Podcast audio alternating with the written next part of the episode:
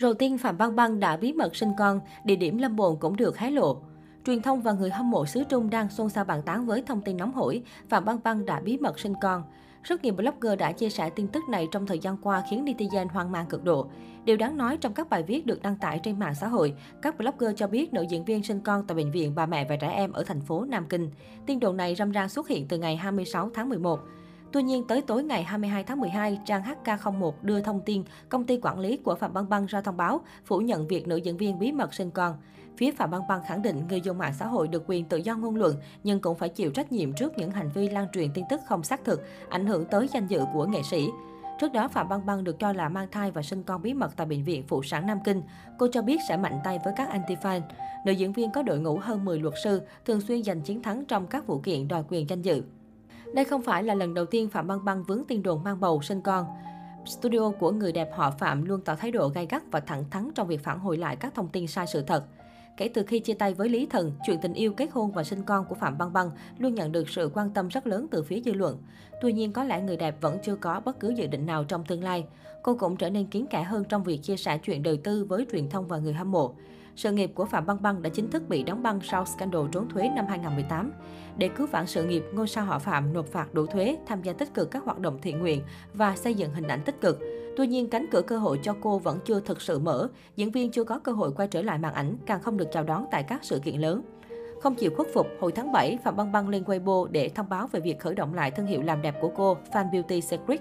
Thương hiệu được thành lập vào năm 2018, cùng năm ngôi sao điện ảnh dính bê bối trốn thuế. Thương hiệu ban đầu cho ra mắt một số máy thẩm mỹ, sau đó mở rộng sang các sản phẩm chăm sóc da như mặt nạ giấy và huyết thanh. Thương hiệu không tiết lộ doanh thu bán hàng, nhưng theo các báo cáo, trong một buổi phát trực tiếp duy nhất vào năm 2019, Fan Beauty Secret đã bán được 180.000 mặt hàng trong 20 phút, với tổng giá trị hàng hóa là 14 triệu nhân dân tệ, 2,16 triệu đô la Mỹ. Mặc dù cơ hội tiếp cận với công chúng của Băng Băng vẫn còn hạn chế hơn so với trước khi xảy ra scandal, ảnh hưởng của cô ở Trung Quốc, đặc biệt trong địa hạt làm đẹp vẫn rất mạnh mẽ. Hiện có 64,17 triệu người theo dõi trên Weibo và 12,37 triệu người theo dõi trên Xiaohongshu, một nền tảng truyền thông xã hội và thương mại điện tử Trung Quốc, nơi khán giả đặc biệt hưởng ứng các bí quyết làm đẹp của cô. Hiện tại, Fan Beauty Secret đã đăng ký lại tài khoản của mình trên Weibo, WeChat và Xiaohongshu, cũng như thay đổi tên của các cửa hàng thương mại điện tử hàng đầu trên Tmall và Douyin. Cả hai đã chính thức hoạt động và được cho là kinh doanh khá tốt. Tờ Business Show Fashion đánh giá, dù Băng Băng là một ngôi sao lớn và có đất riêng trong địa hạt làm đẹp thẩm mỹ, thị trường đầy cạnh tranh mà cô đang phải đối mặt sẽ là một thách thức. Thêm vào đó, một số sản phẩm của cô đã vấp phải những đánh giá không tốt từ người dùng, những người cho rằng chúng tệ hơn cả các thương hiệu mỹ phẩm drugstore.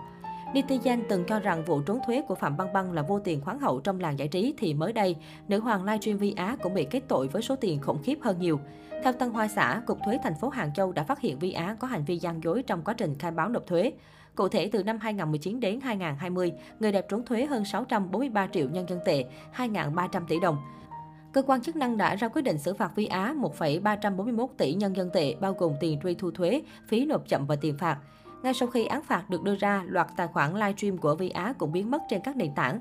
Giới chuyên gia Trung Quốc cùng người dùng mạng xã hội cho biết rất có thể Vi Á sẽ bị tẩy chay và khó có thể trở lại công việc cũ. Nữ hoàng livestream sau đó đã phải lên tiếng xin lỗi về hành động của mình. Hãng tin Reuters trích dẫn chia sẻ của Vi Á. Tôi rất xin lỗi vì hành vi phạm tội của mình liên quan đến quy định về thuế. Tôi hoàn toàn chấp nhận và sẽ thi hành án phạt từ Cục Thuế. Vi Á được biết đến với biệt danh nữ hoàng livestream và lọt top 500 tỷ phú của Trung Quốc.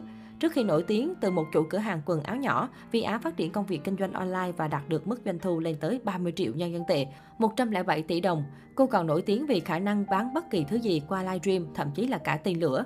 Hồi tháng 4 năm 2020, Vi Á gây sốt mạng xã hội khi bán một quả tên lửa vũ trụ thương mại sản xuất ở thành phố Vũ Hán với giá 5,6 triệu đô la Mỹ.